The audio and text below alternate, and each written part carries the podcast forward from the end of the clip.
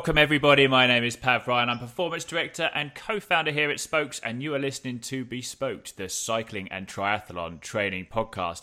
I'm delighted to be joined back in the studio today by one of our expert coaches. He's regarded as such an expert uh, around here at Spokes that he actually coaches me too. Aitor Altuna, how are you doing? Hey, Pav. Thanks. It's, it's very nice to be back here. So, looking forward to having this conversation with you.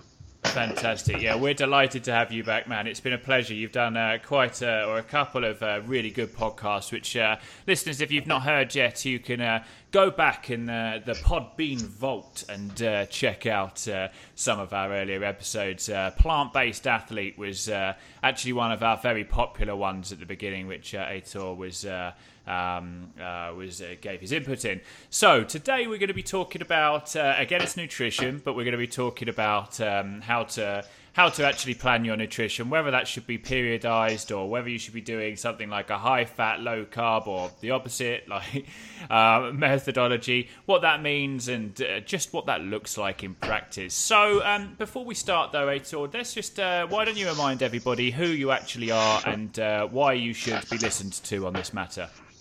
Uh, so I've been coaching at the Spokes and before that at Direct Power Coaching for a couple of years now. So uh, Pav and I have already a bit of a history together. And I've been cycling for over a decade. Now I'm trying to do some triathlons and I've been studying physiology and nutrition for some years now and I have I have some experience applying it and also some theoretical knowledge. So that's a bit of the history.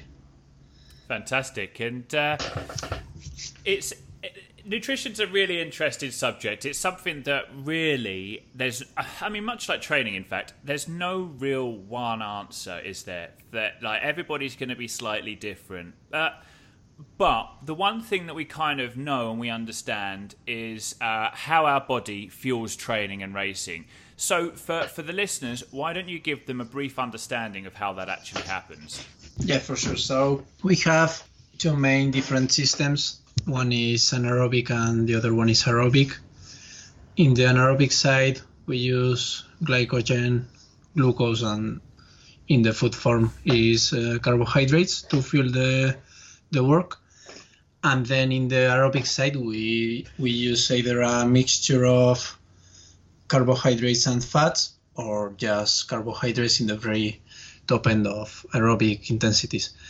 So we have those two different systems, but actually it's more of a of a spectrum instead of two very different and divided systems. So every time we will have a bit of contribution from either of those two. So the more we go towards the high intensity, the efforts that are between a sprint and one, two, three, five minutes all out, those will be quite heavy in the anaerobic side and those will require a high carbohydrate use. And then in the aerobic side, which can go from five minutes until as long as you can hold it. That is at the start of it, so between five minutes, 12 minutes, and up to one, two hours is mainly based on carbohydrates and glycogen. And then once we go for very long, over two hours, for example, in a long bike race, in an Ironman, in a half Ironman, in those cases we start using more and relying more on fat because we have a limited amount of glycogen in the body and we will run out of it if we just use that so having that mixture of using fat and being able to use fat well is quite important for those long efforts absolutely so what's the relationship between like intensity and then where your fuel actually comes from so basically it's a linear relationship. So uh, the harder you go, the more carbohydrates you will use. And in broad terms, once you get to VO2 max or the intensity that is uh, related to uh, the maximum intensity that you can hold for five, six, eight minutes, at that moment you use basically all carbohydrates. So from six to six minutes below that, it will be all carbohydrates. Then between six minutes and two hours, the main main fuel will be carbohydrates as well or glycogen in the muscle. And once you get to two hours, there is a point where you start using more like uh, 80 90% of carbohydrates. So, but once you go further than two hours, that you can't hold such a high intensity, so the intensity goes down and the use of fat goes up and the use of carbohydrates goes down. So basically, the longer you go, the more uh, fat you will use, and the shorter you go, because the intensity will be higher, uh, the more carbohydrates or glycogen you will be using. Absolutely, and we're talking about max efforts here, aren't we? Because if we were to go yes. out and say do two hours at very easy pace, we're going to burn mainly mainly fat, aren't we? Exactly. Yes, yeah. we are we are saying that the when I say uh, for two hours or for one hour, uh, I mean the maximum intensity that we can hold for that period of time. Because if not, you can also do a six minute effort, but if you do it with one leg and really easy, you will be using uh, primarily fat. So yes, it's the maximum effort for that amount of time. Fantastic, and then so that's it's an interesting point, and then that obviously brings up a lot of um, questions around um, what is the best type of fuel for for each intensity. Now, there's obviously carbohydrates and fats both have positives and negatives. So why don't we talk about the benefits of uh, of primarily fueling with carbohydrates versus fats and, uh, and discuss sort of which ones were uh, are more relevant for a certain cyclist. Okay, so uh, just focusing on performance and putting aside what health uh, effects can those have, which is still debated and we don't have really a, a close answer. Uh, in terms of performance, we have to look at what we have said just before. So, looking at which intensities we are uh, trying to improve and which intensities we need in our goal event or in our goal effort. So, if we look it from a point of view of dividing athletes into different types of events, for example, if we have a track sprinter or a track rider we, who won't do any more than 13 minutes or one hour, he will be mainly burning carbohydrates as he will be at a really high intensity. So for people that are trying to improve their sprint or their very explosive power, like a hill climber or a short time trialist, they will be looking to improve how they use carbohydrates as fuel. So for those people having a high carbohydrate in intake will be important to develop that because if you lower the carbohydrates and consume more fat, you will probably improve your ability to burn fat, but you will also decrease the ability to burn carbohydrates. So having that in mind, what is your goal dictates how you shoot it. So for example, for those kind of riders that are uh, track cyclists, short hill climbers, short time trialists, having a high carbohydrate diet and focusing on that is it's quite uh, important. Then we enter some some zones that are a bit more mixed. So, for example, uh, if you're a runner or uh, and you do marathons, you will also have to think about what your time is. So, for example, if you're a marathon, you know that you will do it really fast because you are world class and you're trying to do it at two hours and 10 or so. At those intensities, it's also important to burn, burn carbohydrates because once you start burning fat, you will have uh, energy for longer. But the issue is that the oxygen cost for producing energy is higher with fat. So you have a bigger tank of fuel with fat, but let's say that your car can't run as fast uh, with fat. So, uh, for example, to do 100 miles, let's say that you burn 5 gallons of fuel with carbohydrates. But if you do that with fat, you will burn, let's say, about six gallons. So you will be burning more energy, and your top speed and your top performance will be lower if you just uh, rely on fat. So if your event or your goal effort is under a couple of hours or within two hours, uh, you will have enough glycogen to fuel that effort and having that higher efficiency that comes with carbohydrates is important to have your best performance.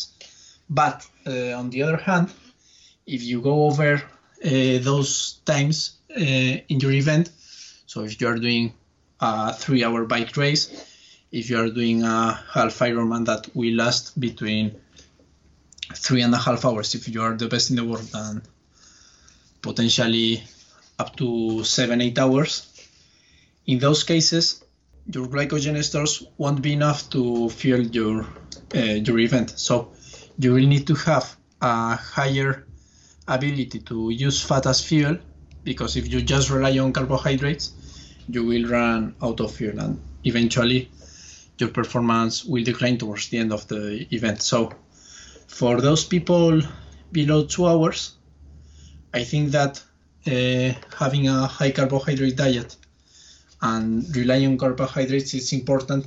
But if you are going over that, developing a, a ability to burn fat, either with uh, with a high fat diet or by periodizing how we eat, so sometimes eating high carbohydrate and sometimes eating low carbohydrate, will probably be beneficial. And to put a couple of examples, for example, uh, just uh, last weekend, uh, Kipchoge broke the two-hour marathon record, and uh, talking with, there was an interview with one of the nutritionists that worked in that project, and they said that they were having a high carbohydrate diet every day uh, with Kipchoge because they wanted to have as high efficiency as possible, and that's achieved with carbohydrates. So they wanted just to be using carbohydrates so he can have his best performance. But on the other hand, we have some Ironman triathletes that are having a high fat diet and having uh, good results. So it's about identifying which kind of effort and which kind of performance you want to have, and then adapting uh, your diet and your carbohydrate intake to those goals, to your personal life and how you process food, and basically adapting it to, to what you need and what you want. Fantastic. I think there's some really good information there. So we're kind of saying that uh, uh, if, if your if your goal if your target event is less than two hours, the best way for you to fuel would be on a high high carbohydrate, low fat diet. Really focusing yes. on building that your body's ability to uh, to sort of metabolize and provide glycogen to to your muscles and etc. to to be able to do that. So you, you would say that really, if, if you were coming into the winter, um, as we are now when we're recording this, if, yes. if, the, if people out there were picking, say, a, a, crit, a crit, a criterium race, or yes. uh, a 10, 25 mile, maybe even a 50 mile time trial, or anything like a, a, anything that is sub two hours, realistically, the best nutritional practice would be to just focus on high carb, low fat, uh, and not to worry too much at all. Um, the other spectrum, as you rightly say, your Ironman or your ultra distance, or maybe not your ultra distance, but you're sort of that that that road race type thing where you're not going to be able to to provide everything in uh, in with uh, just carbohydrate alone. How would you then? plan a nutritional plan for say an, a nine month period because you mentioned on a small scale they're doing sort of high uh, high carbohydrate uh, training and then perhaps adding that in with low carbohydrate or glycogen depleted training. But how would you how would you maybe look at this over a bigger period? So, very good point.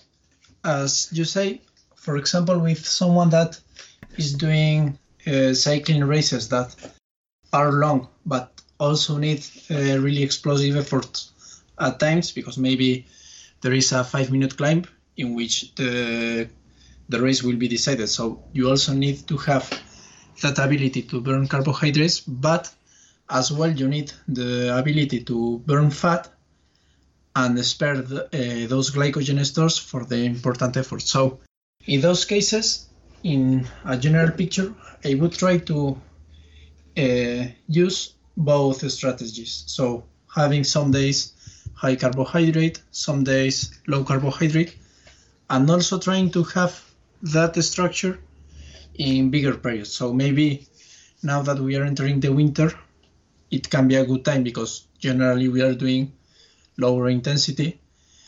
It can be a good time to be a bit lower on carbohydrates in general, also having some days uh, with high carbohydrates, but having those low carbohydrate uh, days so we can build that ability to burn fat and to store glycogen uh, within this period that it's low uh, in the intensity spectrum. But then once we are getting closer to the events and we are trying to build on that intensity and fitness, then it can be a good time to lower that time that we spend at low carbohydrate intake and going more towards a high carbohydrate intake. So if we think within a year period or so, we can say that the winter is the time to go lower on carbohydrate because the intensity in general will be lower to build that ability to burn fat.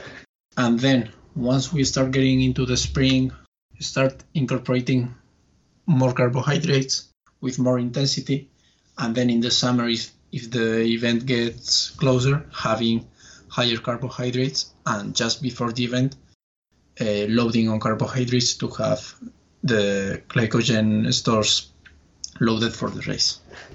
Absolutely. So, really, what we're saying is is taking a, a, a bigger picture look at at the training and maybe uh, planning out uh, each of your sort of macro phases and and, and, and actually matching uh, your nutritional goal, as in um, what kind of diet you're going to, to pick with what the type of training you're going to do. Um, is there is there a reason or any reason why you would ever do a lot of high intensity training without uh, sufficient glycogen stores?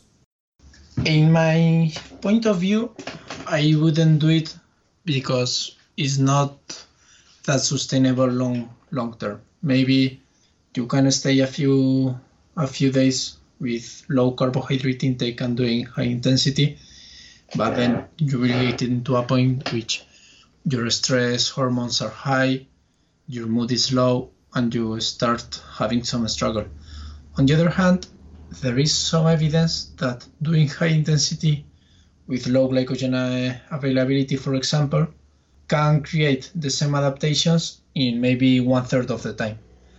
But my point of view is if you get the same adaptations in one third of the time, but you will still finish the the session being basically done, and you can do three times that time of exercise with high carbohydrate intake and finish the the session, I think that it's better doing more and having high carbohydrate because your stress levels will probably be lower and long term it can be uh, more sustainable. So i think that even if you can try doing it with low carbohydrate intake i don't think that it's a good strategy long term in terms of uh, in terms of sustainability uh, horm- stress hormone levels. So i personally wouldn't do any high intensity long term uh, with a low carbohydrate intake. Absolutely, I think there's some some really good points in there, but uh, I, there'll be a lot of people listening here that do all of their training in the morning and probably are thinking that um, they would they would still do their high intensity stuff before breakfast or at least very sort of low glycogen levels. Um, I think then the, the takeaway point for that is is uh, actually to to look at outside factors. You mentioned a lot mood uh, and energy level there.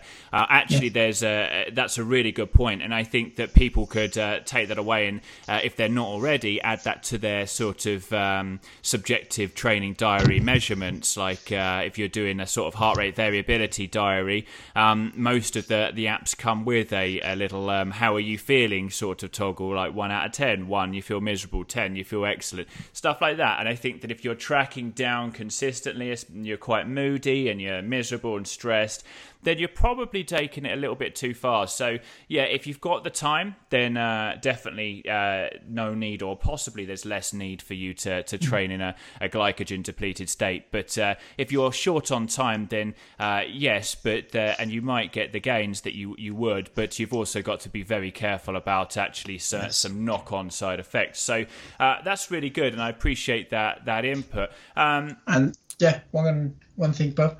I think also that in that case, we have to think uh, that maybe doing fasted, you still have uh, glycogen in the muscle if the previous day you didn't uh, deplete those those stores. So maybe uh, you don't have much sugar in the blood because you have been fasted for 12 hours or so. So your uh, glycogen in the liver is low but you still have a high glycogen stores in the muscle. So maybe having just a drink of a, a, carbohydrate mix that you may be using when you train, having that when you just before you start training, doing the high intensity, you won't drop your sugar levels very low, and you will still have the muscle glycogen stores quite full because uh, you didn't use it the day before, you have uh, you had a big meal before uh, the night before. So in that case, even if you're doing it fasted, the glycogen is still there because you haven't depleted it, and you have some sugar that you're drinking in a carbohydrate mix. So you balance that fasted state by by doing that. Absolutely, I think that's a, a, really good point there, man, and uh, uh, something for the, the listeners to take away is that yeah, you unless you're actually depleting your glycogen the night before and uh, and not eating uh, a carbohydrate meal in between training, you are still going to have some in there. So uh, a, a, small amount of uh, energy drink can actually um, help release some of that other stored energy. So um, I guess that, let's move this on and talk about actually yes. what the definition of periodizing nutrition is. I mean, that's the title of the podcast. You've done an excellent blog, which can be found on our, our Spokes site, spokes.fit. Um, what does that encapsulate? Yes, so in normal terms, periodizing nutrition is about changing your your nutrition, uh, what you eat, which uh, macronutrients you eat, with a goal in mind and adapting into the session. So maybe you want to improve uh, your use of fat. So you train with low carbohydrate availability, which can be done either fasted with low glycogen levels or not having any carbohydrate while you train. So it's basically switching what we eat and what nutrition we have in order to achieve one specific goal that we have in mind. Fantastic. And for, for our common athlete, if we were to take somebody, let's just say that was attempting to, to break a, a century ride, and uh, uh, what would that look like for them? Okay, so if we analyze the century ride, it's basically if it's a an imperial century uh, ride, it will be 160 kilometers, which uh, can be for a just regular person, it can be six hours easily or even more. So in that case, that person will have to rely in his ability to use fat as fuel because his glycogen stores won't last for the whole ride. So in that case, I would do just uh, the regular training that uh, usually is done. So incorporating a bit of everything, low intensity, medium intensity. But I would try in order to get that improved endurance and that improved use of fat, I will introduce maybe some days Uh, of fasted training. For example, he can start doing one hour fasted at an intensity that is quite low and with time, increasing that day of fasted training in 15 minutes, 30 minutes each week. And also, if he feels like the intensity is really manageable, increasing also that intensity. Then, another strategy to improve that can be, for example, as we have said uh, earlier, depleting the glycogen the night before, not having a carbohydrate meal. So uh, that athlete will sleep with low glycogen levels, which is called uh, the sleep low strategy. And by doing that, uh, both the adaptations to the training will be higher, and then you can uh, pair that with a faster training the following morning. So you will be doing a, a session that is fasted, which will improve the use of fat, and also low in glycogen, which will improve further that use. So you can use those kind of strategies to improve that if for example you can't be training i don't know uh, 20 hours a week because if you train a lot even if you have a high carbohydrate intake you will be depleting that and using fat so mainly if someone is a bit uh, short in time using those kind of strategies to to make a shortcut or to get those benefits that one would get doing longer stuff, you can get them by doing shorter right. So by fasting, not uh, repleting the glycogen stores, and so on. Excellent.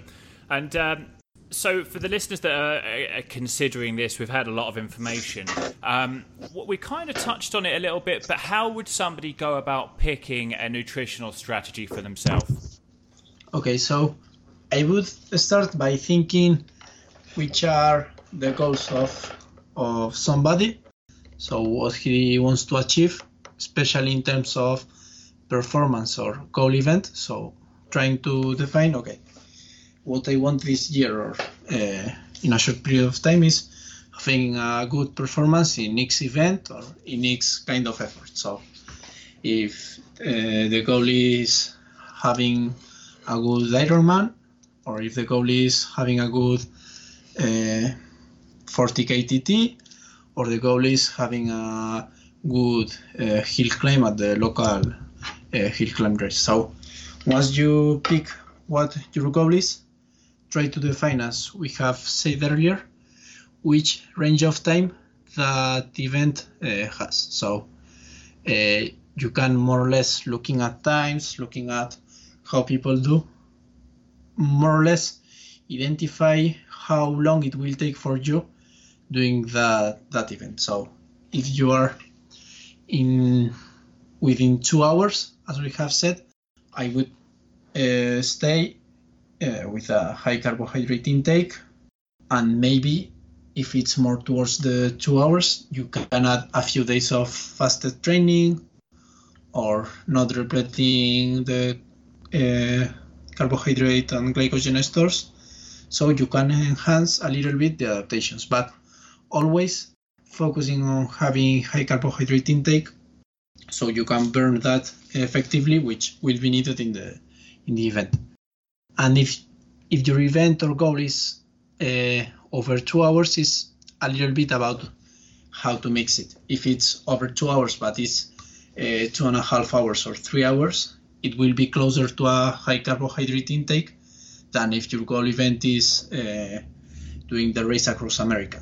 In that case, it will be every day over 10, 12, 15 hours, and day after day after day. So in that case, having a good carbohydrate, uh, sorry, a good fat use will be really important as it will be in your event next year, Pav. So in that case, having a good use of fat is really important. So I would do that, just trying to identify which uh, performance we want to have, how long is the event, and according to that, mixing it and finding the the adequate goal, uh, goal and strategy. Absolutely. Okay. I mean, I was I was smiling as uh, as you were reading out some of that stuff because yeah, there's uh, we work obviously quite closely on my nutrition and um, it's uh, it's something that is uh, wildly different now. I'm doing ultra distance uh, racing than it was when I was doing time trials. It's uh, it's, it's really crazy, isn't it? Just how uh, how, yeah, how sort imagine. of how sort of uh, much you can improve your performance just by some uh, relatively simple. We'll talk about this right now, but but the, it, it's not it's not like we live in worlds where this is impossible. Parts of the world where this is impossible. Um, I mean, for for somebody that needs to understand if you've never heard of like or what a high fat diet looks like. Um, obviously we're talking about healthy fats so we want to we want to kind of be uh, avocados coconut and stuff like that. Uh, but what type of percentages are we talking like that? Are we talking about do we need to track this? What's the what's the next step for somebody that has just decided in this podcast wow my event's going to need me to be very good at, at sort of fueling from uh, from fat? So how do they go about implementing that? Yeah, that's a good point in there are two main ways of looking at it. One is looking at the uh, the total amount, so in grams, maybe I don't know, having uh, x grams of carbohydrate per day, and the other is, as you said, in terms of percentage of calories. In general, if we have a diet that is uh, in terms of calories uh, close to how much we burn, having those percentages are, are enough and there is no need to calculate the, the exact amounts of or relative amounts uh, regarding uh, carbohydrates. So when we talk about a high carbohydrate diet, we generally talk about 65 70% or more coming from carbohydrates, then about 15 10 15 from protein and 15 20 from fat and then we can tweak that mixture uh, also looking at the time or uh, duration of the event. So if you are in your race is five minutes long, it will be 70% carbohydrate. If it's uh, two hours long, it will be also close to 70, about 65, 70, or maybe even more. But once you get to three, four hours, maybe you go uh, down to 60 55 and in terms of a high fat diet usually is less than half com- uh, coming from carbohydrates usually even 30 or 40 percent coming from carbohydrates uh, 50 percent coming from fat and can be around 15 also or 20 of protein so more or less in those terms of uh, percentages. And then if we talk about relative amounts of carbohydrates, when you're in a high carbohydrate diet or days of high carbohydrate intake, we talk about 7 to even 12 uh, grams per kilogram of body weight of carbohydrates per day. So for someone that weighs uh, 60 kilos, that will be about 600 grams of carbohydrates per day and days of low carbohydrate intake would be below 4 grams of uh, carbohydrates per kilogram of body weight per day. So more or less those are the the terms. And then I think that it's not really needed to track the calories and macronutrients every day, but it's important to track them when uh, when you start because maybe you come uh, from a place in which you didn't know uh, how much you were consuming of each macronutrient. So having that initial um, tracking of calories and macronutrients can be useful to have an idea of how your diet would like because I mean we don't eat too many meals that are different from each other so maybe you track it for a week and then you pretty much know the meals that you usually do, more or less how much uh, carbohydrates and fats they have, and then once once you have tracked it, you can continue without tracking it and doing more or less uh, by eye. So yes, that's that's the approach I think. Yeah, absolutely. I completely agree with only tracking it for a short period of time. I think. Uh, uh, it's it's unnecessary and it, it creates a um, uh, a dependency or obsessiveness. I think when we always track uh, track our calories or count them. And uh, I think some people can do that. And if you're one of those people that can and it doesn't get in your head, is is fantastic. But actually, yeah, absolutely. I, I think that sometimes it creates uh, problems and eating disorders just out of that itself. So, uh, I, I, mean, which it, on the face of this is a, is a huge risk. And that brings us on to our next point, which is what are the risks? Because obviously yeah. we're, we're, changing up our, our diets here, and uh, what can go wrong, and uh, how can we ensure that uh, it, that what we do actually is working? Okay, so uh, putting aside all the social and social aspects of eating, in terms of performance, we can go sometimes uh, using those strategies of going sleeping low or training with low glycogen availability or training dehydrated, which is another strategy. We can push it a bit too much if we use it too often. So maybe let's say that you train uh, six times a week and you're doing four of them, uh, four sessions fasted, and then you're doing a sleep low strategy after two of them. So at that point, if you're not really used to it, you are probably pushing it too far, producing too many stress hormones. So it's important trying to, if it's the first time that you do that, going slowly, implementing one day of fasted training a week in a low intensity training day, and then trying to add more strategies trying to tweak a bit more with time, but always trying to, as you said before, listening to your body, looking how the mood is. If you're really feeling low, low in energy, don't push it too far, just back it off.